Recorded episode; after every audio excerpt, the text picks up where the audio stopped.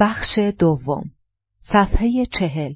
جایگاه ماکیاولی در اندیشه سیاسی. در زبان گفتمان سیاسی واژه‌ای بدنامتر از ماکیاولیسم نیست. این اصطلاح را نخستین بار فرانسویان ساختند تا بیزاری خود را از کاترین دومدیسی به ایتالیایی کاترینا دمدیچی شهبانوی فرانسه نشان دهند که از خاندان ایتالیایی مدیچی بود.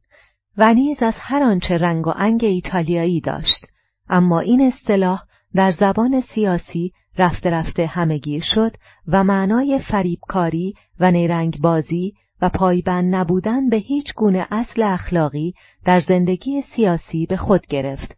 بنیاد این برداشت رهنمودهایی است که ماکیاولی در کتاب شهریار به کسانی می‌دهد که جویای قدرتند ماکیاولی نیرنگ بازی و فریبکاری را در بازی قدرت اصلی، ضروری و ناگزیر می‌دید.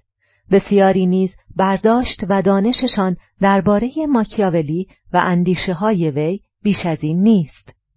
از همان زمان که دستنویس کتاب شهریار پراکنده شد، ماکیاولی در زیر ضرب بدترین تهمتها و دشنامها قرار گرفت و نام وی نزد بسیاری کسان هم نام شیطان شد اما حق آن است که ماکیاولی به رغم این بدنامی در تاریخ اندیشه سیاسی جایگاهی بس بلند دارد و پیشتاز کسانی است که در شکستن چارچوبه اندیشه قرون وسطایی و فرابردن آن به قلمرو اندیشه مدرن نقشی بزرگ به عهده داشتند.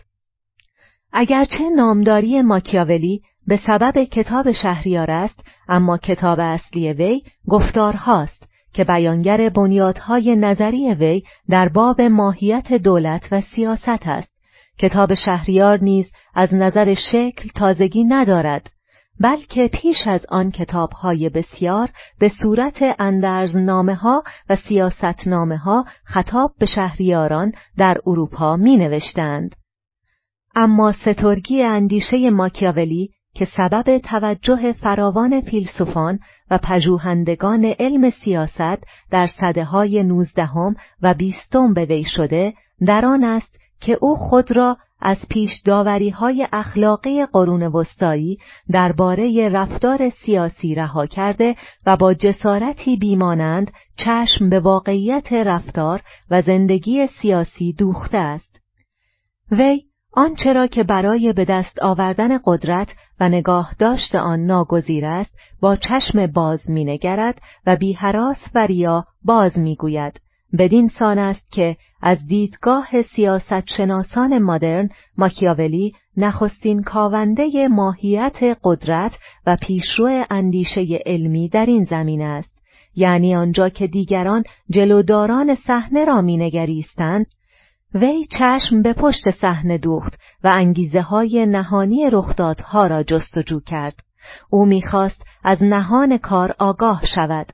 ماکیاولی بخش بزرگی از زندگی خود را در کار سیاست مداری و کارسازی سیاسی گذراند. به مأموریت های خارجی رفت، سپاه فلورانس را سازمان داد و به لشکرکشی پرداخت.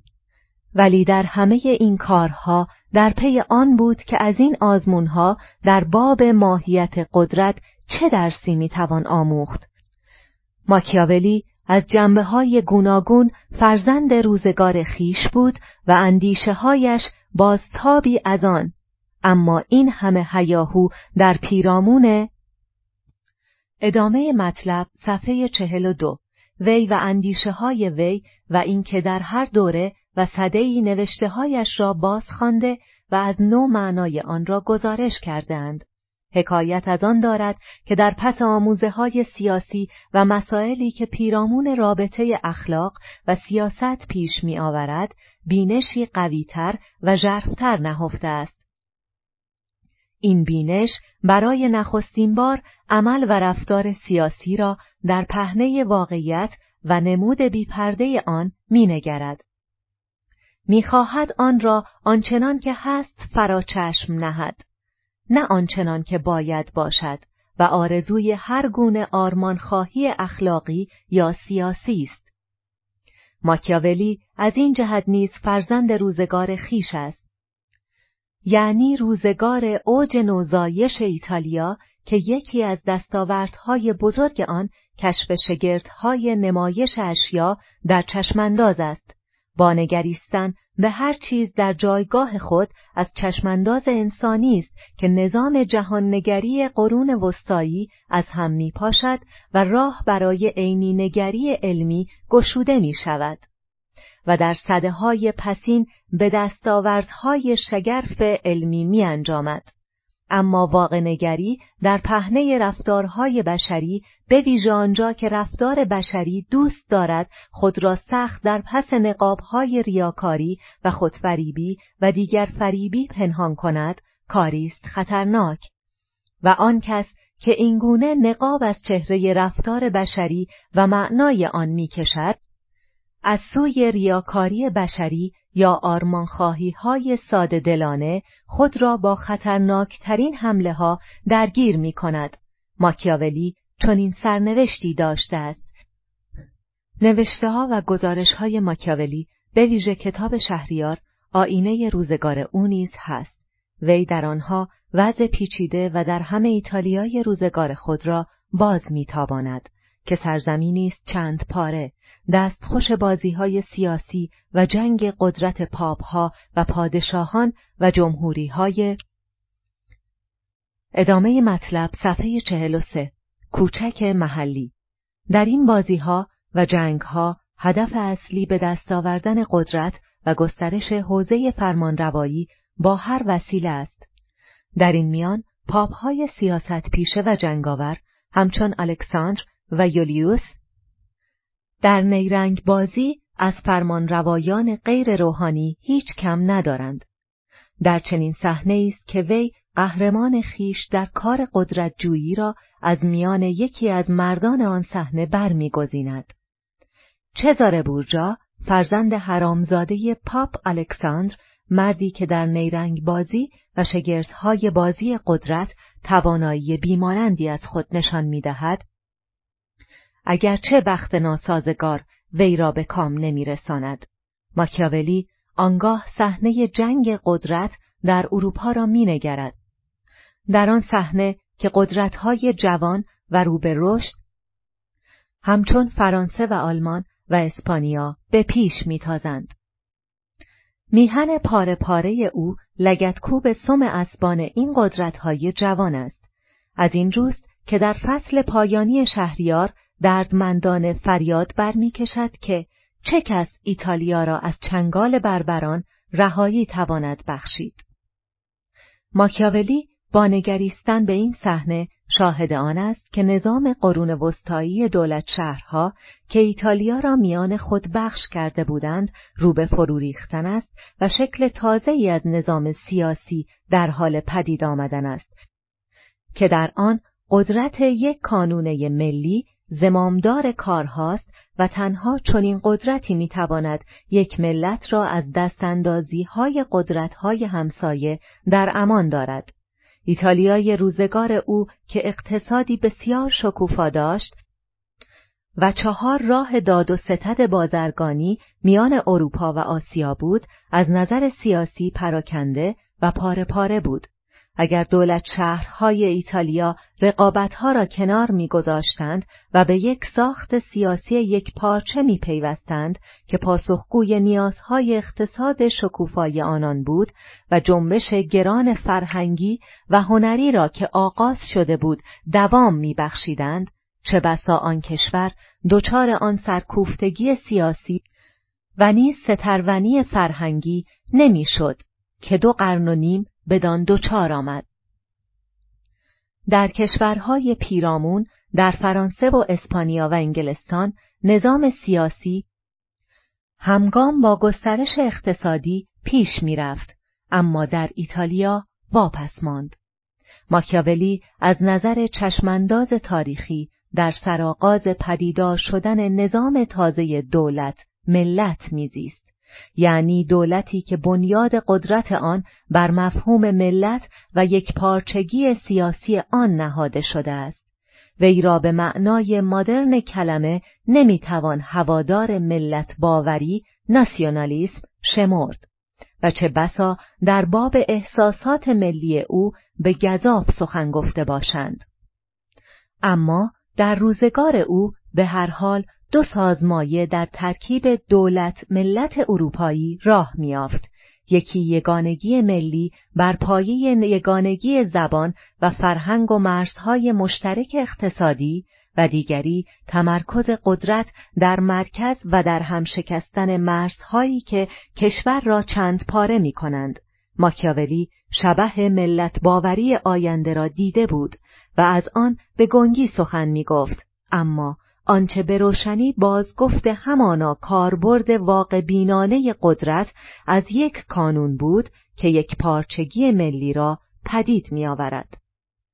سترگی کتاب شهریار در تاریخ سپسین جهان غربی از این باب است. ماکیاولی با این کتاب یک دستورنامه سیاسی نه تنها برای روزگار خود که برای همه روزگاران سپسین نوشت.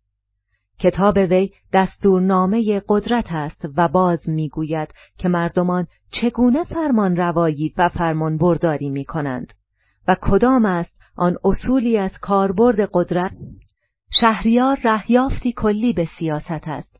در این گونه رهیافت همواره و ناگزیر مسئله رابطه اخلاق و سیاست پیش کشیده می شود و این پرسش پیش می آید که آیا رفتار سیاسی می باید یک سر اخلاقی باشد یا بیچند و چون به واقعیت تکیه زند؟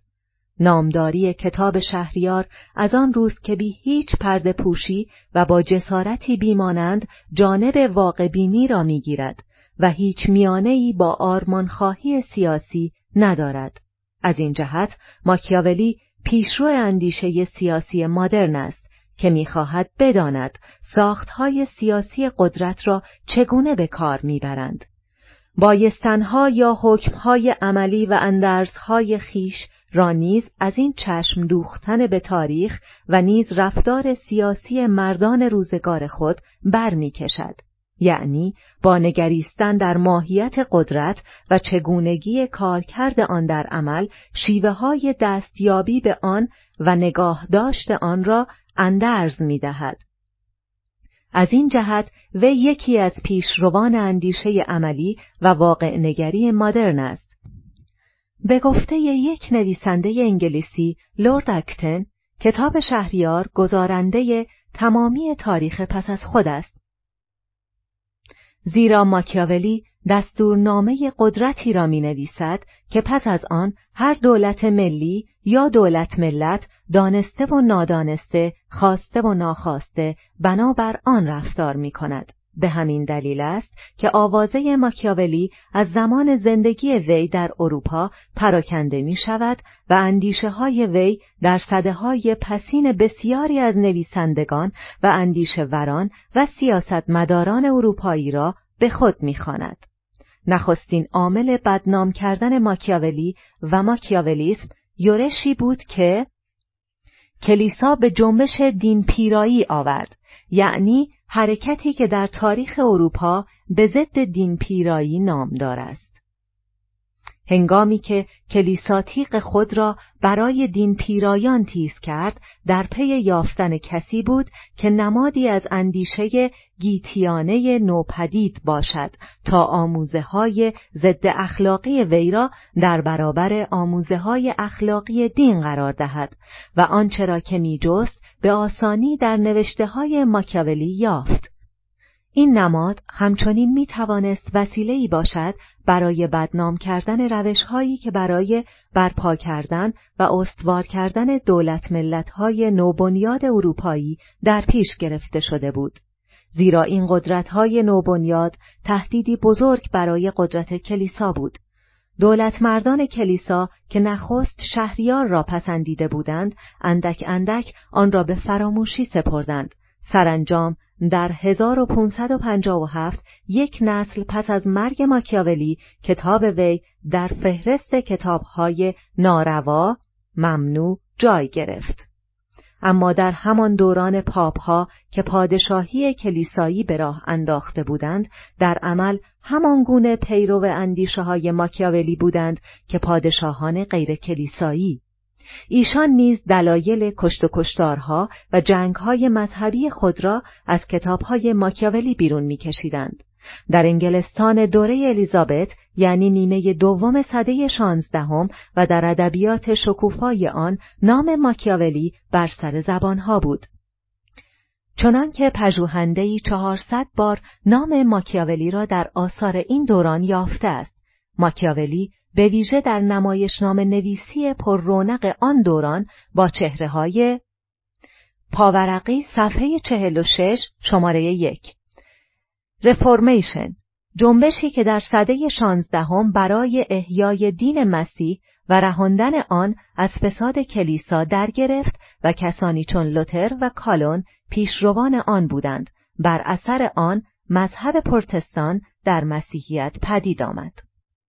گوناگون پدیدار می شود نویسندگان بزرگ این دوره همچون وبستر، ماسینگر، فورد، بن جانسون و شکسپیر همگی شیفته آن بودند که نیرنگ بازی زیرکانه و خیانت پیشگی و شکاف میان ظاهر آراسته و باطن بدخواه را نمایش دهند و اینها همه برچسب ماکیاولیسم داشت. در خیال نویسندگان دوران تیودور نام ماکیاولی نماد تبهگنی و فساد بیپایان ایتالیای دوره رنسانس بود و چه بسا بر اثر تبلیغات کلیسا و صحنه نمایش بود که ماکیاولی در ذهن عامه با شیطان یکی انگاشته شد. اما نکته شگفت آن است که در انگلستان روزگار تیودور کمتر کسی نوشته های ماکیاولی را خوانده بود. کتاب گفتارها تا 1636 و شهریار تا 1640 به انگلیسی ترجمه نشده بود. دانش انگلیسیان درباره ماکیاولی تا آن زمان از کتابی سرچشمه می گرفت که نویسنده‌ای به نام ژانتیه با عنوان ضد ماکیاولی نوشته بود. اما این نویسنده کوششی برای شناساندن ماکیاولی نکرده بود بلکه آنچه را که دلخواهش بود به وی نسبت داده بود. تا از وی نمادی از شرارت بسازد. در نتیجه هنگامی که کتابهای ماکیاولی به انگلیسی ترجمه شد آن چهره شیطانی پیشاپیش از وی ساخته و پرداخته شده و زدودنی نبود. باری درام انگلیسی برای نقاب برگرفتن از چهره حیوانی که نامش انسان است به چنین نمادی نیازمند بود و سخت بدان چسبید. اما تنها از این جانب نبود که بر ماکیاولی میتاختند. سلسلهای دراز از یک سالاران چه نیکوکار چه سیاهکار را شاگردان ماکیاولی نامیدند و گفتند ادامه مطلب صفحه چهل و هشت. که اینان شیر اندیشه های ماکیاولی را از پستان مادر نوشیدند.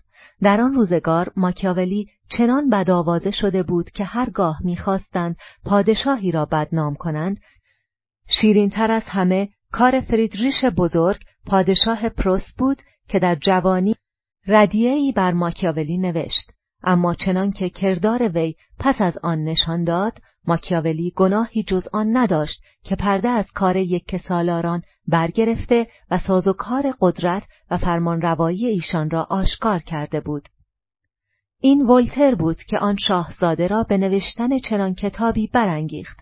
اشاره‌ای که وی در خاطراتش به فریدریش دارد سخت ظریف است. اگر ماکیاولی شاهزاده ای را به شاگردی میپذیرفت نخستین رهنمودش به وی آن می بود که کتابی بر ضد ماکیاولیسم بنویسد. اما اگر ماکیاولی در روزگار عقل یعنی سده هجدهم دستاویزی برای بدنام کردن بود در سده نوزدهم یعنی روزگار ملت باوری مادرن وی را باز یافتند و در عالم اندیشه بر جایگاه سزاوار خود نشاندند در این دوران بود که ماکیاولی لیبرال، ماکیاولی دموکرات و ماکیاولی میهن پرست کشف شد. اندیشه ورزان آلمانی پیش و پس از جنگهای ناپلئونی ماکیاولی را باز یافتند و بزرگ داشتند و موجی از بازخانی ماکیاولی همه جا را گرفت. پیشرو این جنبش فیشته بود که در فصلی از کتاب نامدار خطاب به ملت آلمان به تحلیل ماکیاولی پرداخت هگل به پیروی از ماکیاولی پرستش دولت را بنیاد نهاد و گفت که سیر تاریخ جهان فارغ است از اخلاق و نکوهش و داد. در ایتالیا نیز پیشروان جنبش ملت باوری ماکیاولی را پیشرو اندیشه آزادی ملی و بنیانگذاری دولت ملی شمردند. آلمانی ها از وی مفهوم دلیل سیاسی را آموختند یعنی پذیراندن هر کردار دولت به دلیل ضرورت سیاسی و در زمینه سیاست خارجی اصل سیاست واقع گرایانه را بازیافت ماکیاولی در هر کشوری اثری جادویی در انگیزش انرژی های نهفته ملی و بهبودخواهی سیاسی داشته است. از جمله برای جنبش های جمع اخیر نیز وی چهرهی انگیزاننده بوده است. بلشویک قدیمی کامنف در رژیم شوروی گزیده از نوشته های ماکیاولی را با پیشگفتاری ستایش آمیز نشر کرد که بعدها در دادرسی های کذایی استالینی سندی بر ضد وی شد. موسولینی نیز پیشگفتاری بر نشری از شهریار نوشت و نیز از زبان هیتلر گفتند که وی ماکیاولی را در رده واگنر از کسانی میشمرد که در اندیشه های وی اثر کردند و همیشه نسخه از شهریار را بر بالین داشته است. ادامه مطلب صفحه 53 از نیکولو ماکیاولی به عالی جناب لورنسو مدیچی. چه بسا رسم بران است که بحر خوشایند خاطر شهریار هر کس آنچه را که به گمانش گرانبهاترین است یا مایه خوشنودی خاطر شهریار به پیشگاه آورد. از این رو همواره اسب و جنگ افزار و جامعه زربفت و گوهرها و زیورهای گرانبها به پیشگاه شهریاران میآورند که در خور پایگاه والای ایشان است. من نیز برانم که برای نمایاندن ارادت خیش به شما سرور ارجمند چیزی بدان پیشگاه فراز آورم و در میان همه دارایی خود چیزی ارجمندتر و ارزنده تر از آن توشه معرفتی نیافتم که درباره کردار مردان بزرگ اندوختم معرفتی که دستاورد آشنایی دیرینم با کار روزگار و پژوهش پیوسته در آثار روزگار باستان است و فشرده این همه را پس از باریکندیشی ها و موشکافی های بسیار در دفتری کوچک گرد آوردم که اکنون به پیشگاه عالی عرضه می دارم. اگرچه این اثری نیست در خور آن آستان اما با دلگرمی به بند نوازی شما بسی امید است که پسندیده افتد.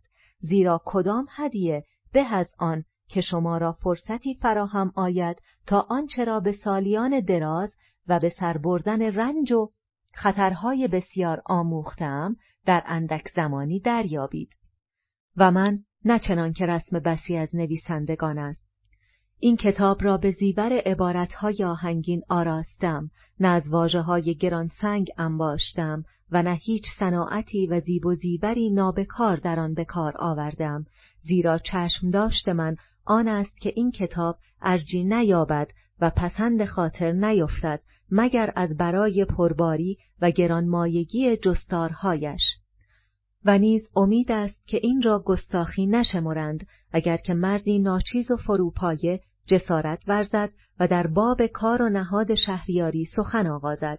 زیرا همچنان که منظر نگاران برای طرح ریزی چشم انداز کوه و بلندی ها در پستی بر جلگه ها جای می‌گیرند و برای نظر کردن در جلگه ها بر بلندی کوه ها بهر دریافت نهاد مردم به تمامی نیز میباید از شهریاران بود و برای دریافت نهاد شهریاران به تمامی از مردم.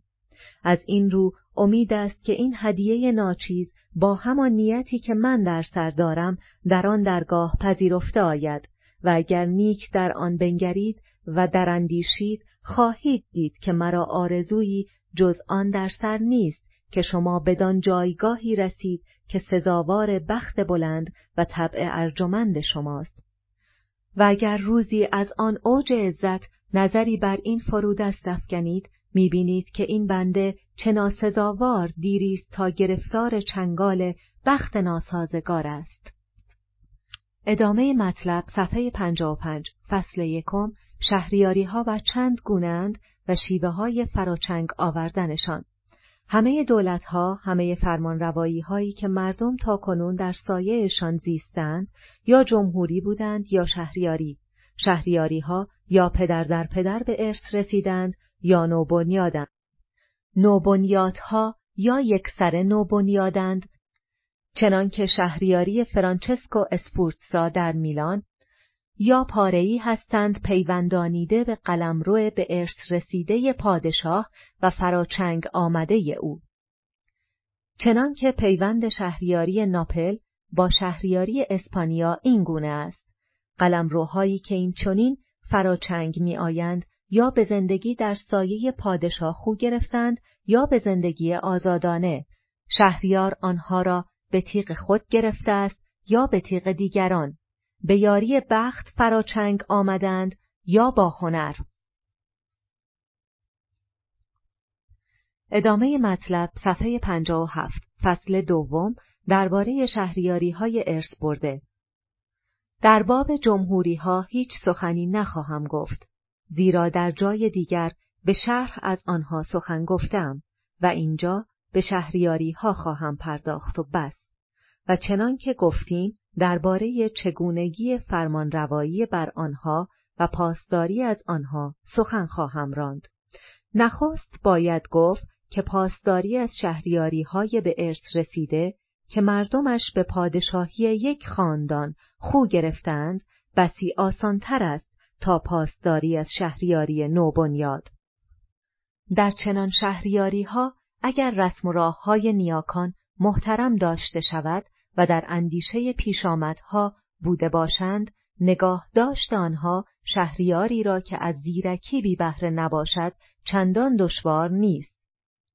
مگر آنکه نیروی زورآور نابهنگام وی را از تخت فرو کشد و اگر پادشاهی اینگونه نیز تاج و تخت را از دست دهد هرگاه که بر رباینده تاج و تخت وی گزندی رسد باز آن را فراچنگ تواند آورد. برای مثال در ایتالیا امیر فرارا اگر خود و خاندانش دیری بر آن سرزمین فرمان نرانده بودند هرگز تاخت و تاز ونیزیان را در 1484 و تاخت و تاز پاپ یولیوس را در 1510 بر نمی توانست تافت. زیرا شهریاری که پادشاهی را به ارث برده است نیازی به آزار مردم ندارد و سببی نیز برای آزار مردم نیست.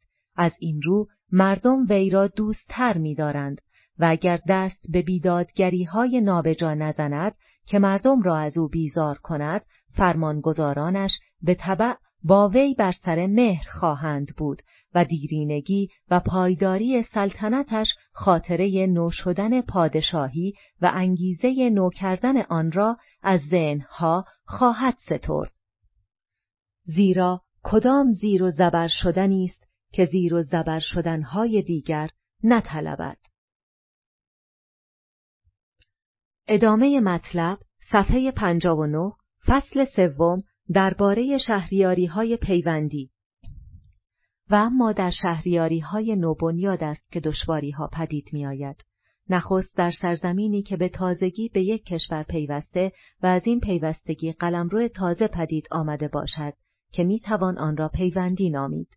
گرفتاری چنین کشوری همان گرفتاری همیشگی است که شهریاری های نوبنیاد ناگزیر با آنها رویارویند و چنان است که مردم به امید روزگاری بهتر می‌خواهند فرمانروای خود را به زیر کشند و بدین امید برای برانداختن وی دست به سلاح می‌برند اما این خیالی بیش نیست زیرا سپس به چشم می‌بینند که روزگارشان بدتر شده است این امر پیامد یک اصل طبیعی و همیشگی دیگر است و آن اینکه شهریار تازه میباید بر مردمانی که به شهریاری وی گردن نهادند مهار زند و بر سرشان سربازان خیش را بگمارد و بارهای بسیار برگرده ایشان نهد که هر سرزمین نو گشوده میباید ناگزیر بدانها تن سپارد. بدینسان همه آنانی که هنگام دستیابی بدان سرزمین از تو آزار دیدهاند دشمنانت خواهند شد و به دوستی کسانی که تو را در این کار یاوری کردند پشتگرم نتوانی بود. زیرا ایشان را آنسان که خود چشم دارند کامروا نتوانی کرد و نیز به سبب وامی که از ایشان برگردنداری بر ایشان بسیار سخت نمی‌توانی گرفت. چرا که کشورگشا هر اندازه هم که سپاهی نیرومند داشته باشد باز برای پاگشودن به یک سرزمین از نیکخواهی مردم بومی بینیاز نتواند بود به همین دلیل بود که لویی دوازدهم پادشاه فرانسه میلان را زود به چنگ آورد و به زودی از دست بداد.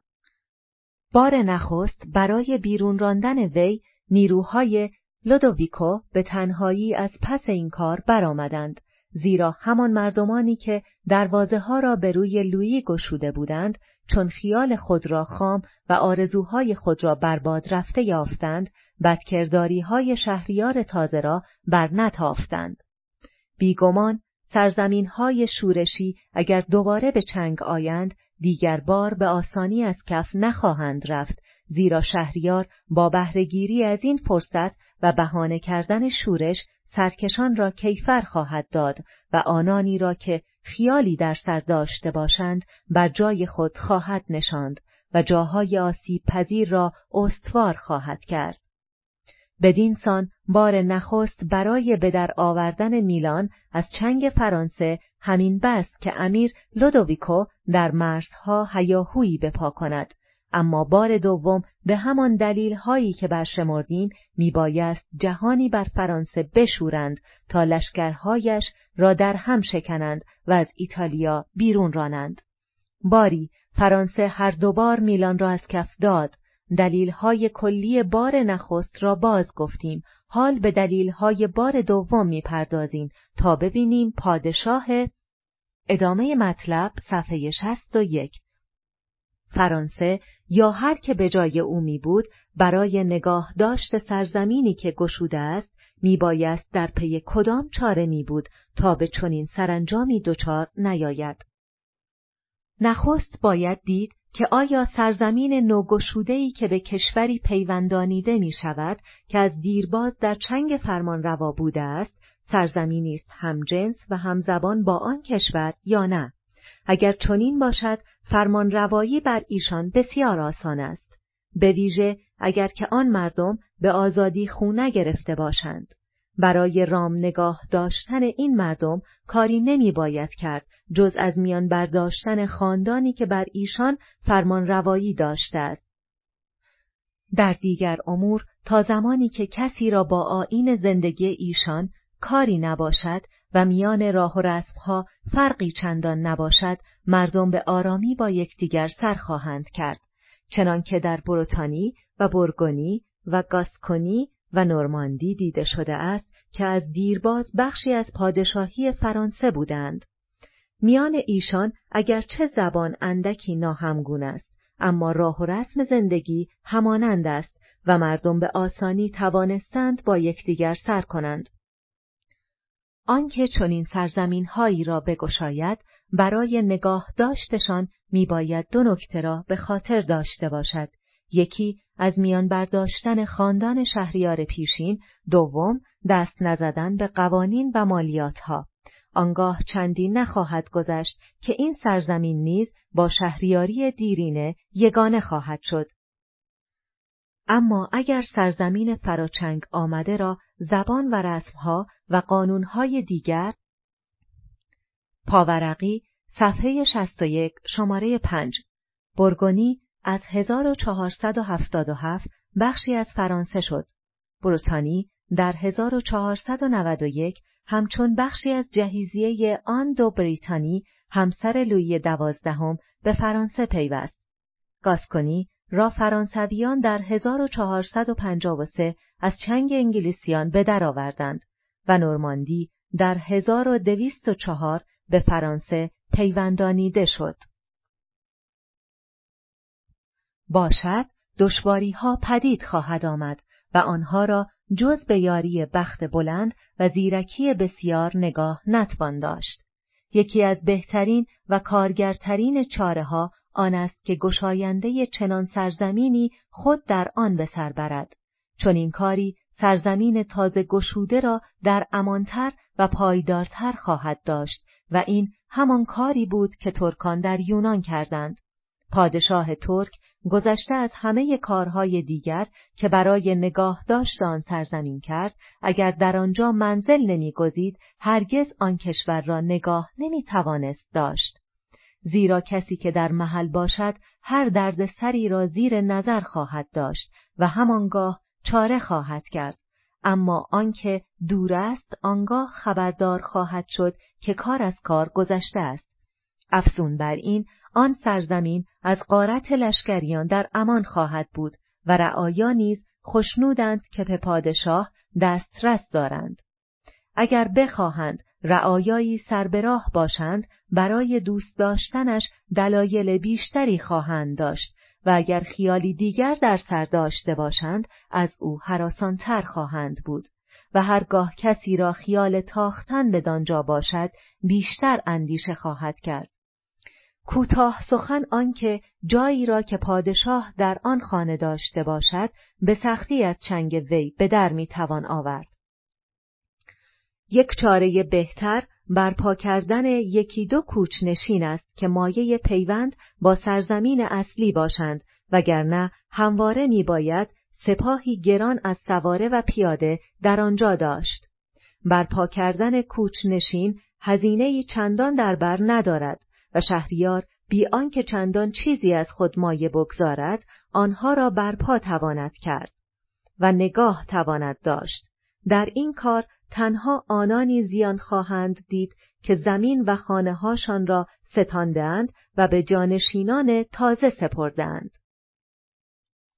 ادامه مطلب صفحه 63 و از دست اینان نیز که جز مشتی مردم بینوا و پراکنده نیستند کاری بر نتواند آمد و همه آنانی که زیانی ندیده اند نیز آرام خواهند گرفت در حراس از اینکه مبادا خطایی از ایشان سرزند به همان بلایی دچار آیند که آن گروه دچار آمدند.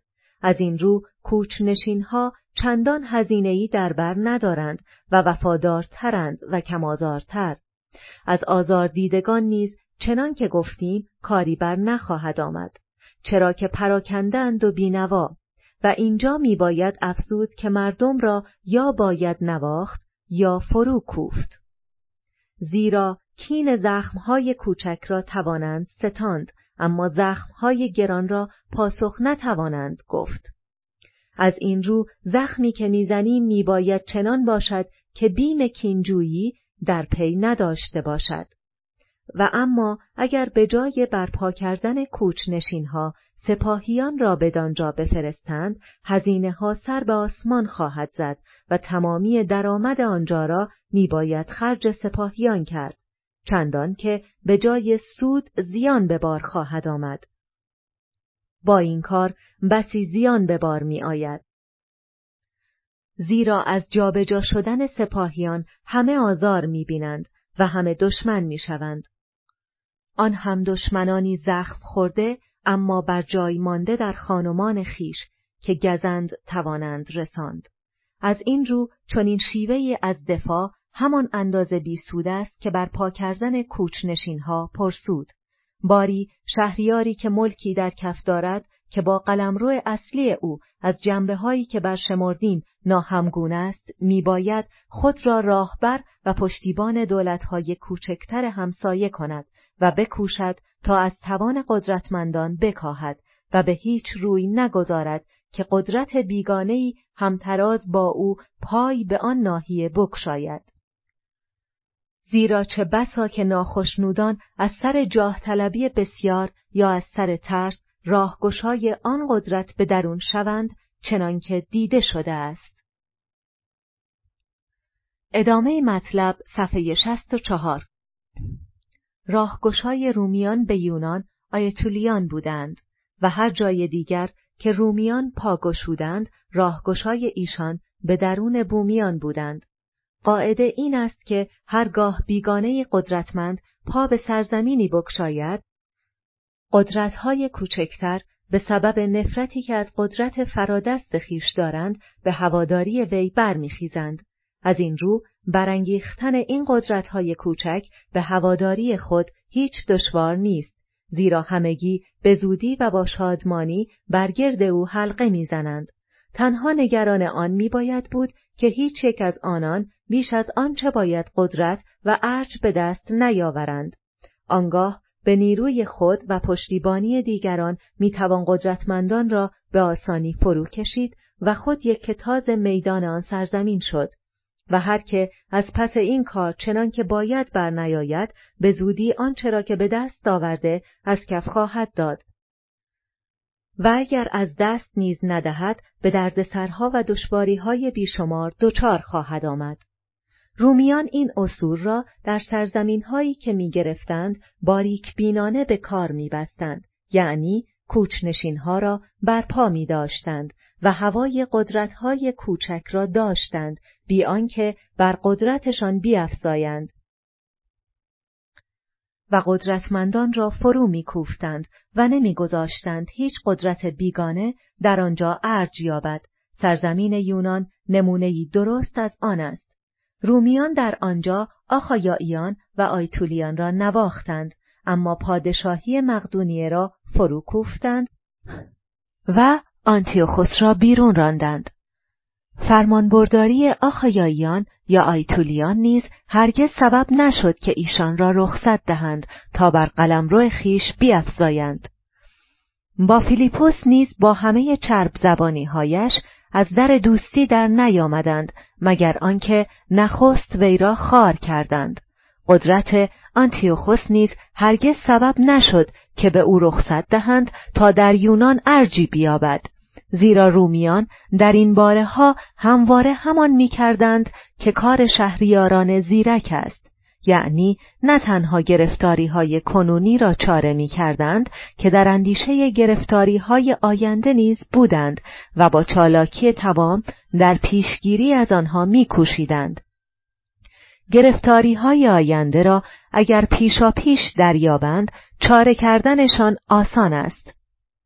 اما اگر بگذارند تا رخ نمایند آنگاه هیچ دارویی کارگر نخواهد افتاد. زیرا که درد درمان ناپذیر شده است چنان که پزشکان در باب تب لازم می‌گویند در آغاز بیماری درمان آسان است اما باز شناختنش دشوار و چون چندی گذشت و بیماری شناخته و درمان نشد باز شناختن آن آسان است اما درمان آن دشوار. همچنین است در کار کشورداری. اگر دردها را پیشا پیش ببینند آنها را به زودی چاره می‌توان کرد و این کار تنها از فرمانروای خردمند برمیآید.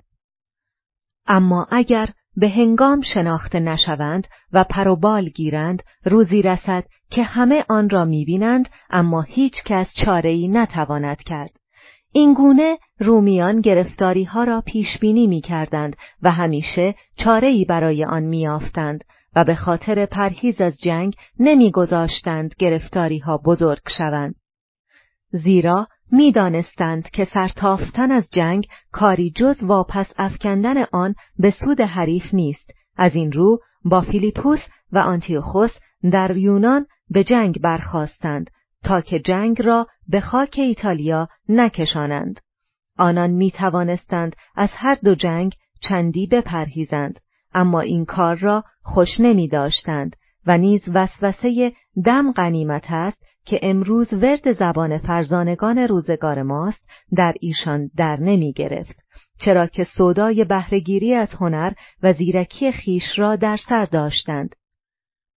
زیرا زمانه آبستن هزار چیز است و همان اندازه آبستن خیر که آبستن شر ادامه مطلب صفحه 66 اکنون به سراغ فرانسه رویم. و ببینیم آیا هیچ یک از آن کارهایی را که برشمردیم کرده است یا نه. من از لویی سخن خواهم گفت نه از شارل زیرا که وی درازتر در ایتالیا مانده و رفتار او را بهتر می‌توان پژوهید و خواهیم دید که آنچه او کرد درست خلاف رفتاری است که برای نگاه داشت فرمانروایی خود بر یک کشور بیگانه میباید کرد. شاه لویی را ونیزیان جاه طلب به ایتالیا کشاندند چرا که می‌خواستند به دست او نیمی از لومباردیا را از آن خود کنند. مرادم آن نیست که شاه لویی راه خطا رفت بلکه وی در پی آن بود تا در ایتالیا پایگاهی به دست آورد یعنی در جایی که هیچ همپیمانی نداشت و کارهای شارل همه درها را به روی او بسته بود و ناگزیر بود از هر جا که شده دوستانی فراهم آورد و اگر در جاهای دیگر خطاهایی از وی سر نزده بود در این کار کامیاب می بود. لویی با به چنگ آوردن لومباردیا پایگاهی را که شارل از کف داده بود باز به کف آورد. جنوا در برابر وی تسلیم شد. فلورانسیان با وی یار شدند. مارکی مانتوا، دوک فرارا، خاندان بنتیولیو، کنتس فورلی، سالاران فاینزا، پزارو، ریمینی، کامرینو، پیومبینو و مردم لوکا، پیزا و سینا همه دست دوستی به سوی او دراز کردند. اکنون نوبت ونیزیان بود که مزه بیپروایی خود را بچشند. چرا که برای به دست آوردن دو شهر در لومباردیا یک سوم خاک ایتالیا را به دست شاه فرانسه سپرده بودند. اکنون بنگرید که شاه اگر آن اصولی را که باز گفتیم به کار میبست و همه هواداران خود را در امان می داشت چه آسان می توانست پایگاه خود را در ایتالیا نگاه دارد. این هواداران که شمارشان بسیار بود کم توان بودند و حراسان برخی حراسان از کلیسا برخی از ونیزیان از این رو ناگزیر با وی میماندند و به دست ایشان به آسانی خود را از دست برد آنانی که هنوز قدرتی داشتند در امان می توانست داشت. اما لویی تازه پای به میلان گشوده بود که خلاف این کرد و به یاری پاپ الکساندر شتافت تا وی ولایت رومانیا را به چنگ آورد.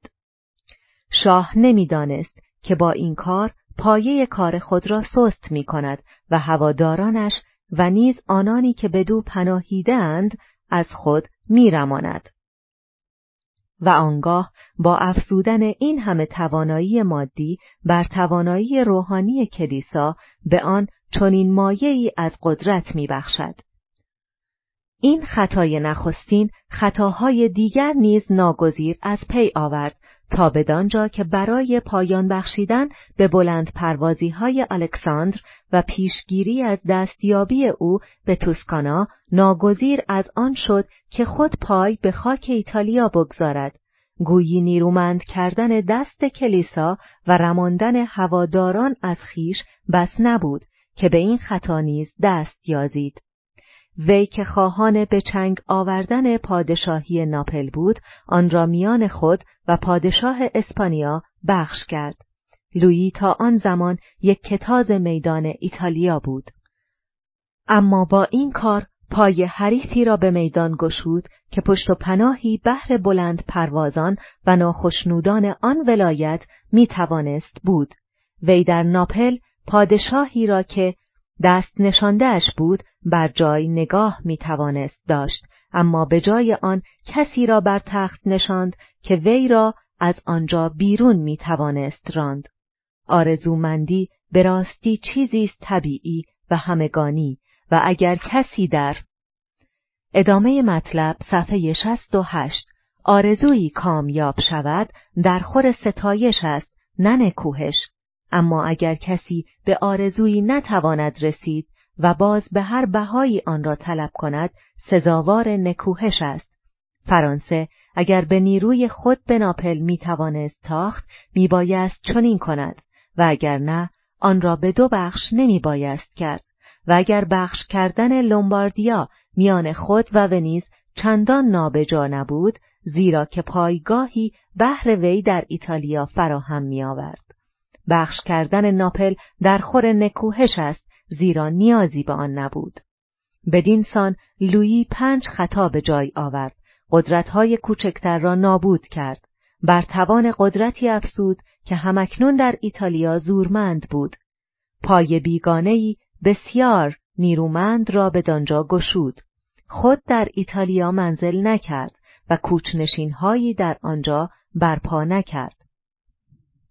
با این همه این خطاها چه بسا تا زمانی که زنده بود به دوزیانی نمی رساند. اگر به خطای ششمین دست نمیازید و آن دستاندازی به قلمرو ونیزیان بود وی اگر دست کلیسا را قوی نساخته و پای اسپانیا را به ایتالیا نگشوده بود فروکوفتن ونیزیان کاری بود خردمندانه و ناگزیر اما با آن کارها این یک سزاوار نبود. زیرا تا زمانی که ونیزیان قدرتمند بودند هرگز نمیگذاشتند کسی خیال دستیابی به لومباردیا را در سر داشته باشد و البته عزم ونیزیان تا زمانی بر جای بود که خود بر لومباردیا دست داشتند و دیگران نیز سر آن نداشتند که بخش فرانسوی لومباردیا را از فرانسه بستانند و به ایشان بسپارند. و نیز دل آن را نداشتند که هم با فرانسه درافتند هم با ونیز. اگر بگویند که لویی رومانیا را از آن رو به الکساندر سپرد و پادشاهی ناپل را به اسپانیا که از جنگ بپرهیزد بنا به آنچه گذشت خواهم گفت که پرهیز از جنگ هرگز نمی باید مایه گسستن رشته کارها شود زیرا گریز از جنگ چه بسا واپس انداختن آن به سود حریف باشد و اگر بگویند که شاه با پاپ پیمان بسته بود که وی را در آن کار یاری کند تا پاپ نیز همسر او را طلاق دهد و به روان مقام کاردینالی بخشد آنجا بدین نکته پاسخ خواهم گفت که به داستان عهد و وفای شهریاران و شیوه پایبندی ایشان بدان بپردازم. بدینسان شاه لویی لومباردیا را از آن رو از دست بداد که به کار نسبت هیچ یک از آن اصولی را که دیگران برای گرفتن سرزمینی و نگه داشتن آن به کار میبندند. و این امر بدیهی و منطقی است و در آن جای شگفتی نیست. من در نانت در این باب با کاردینال روان سخن گفتم. آن زمان که والنتینو و این نامی است که مردم به چزار بورجا پسر پاپ الکساندر دادند به رومانیا لشکر کشیده بود.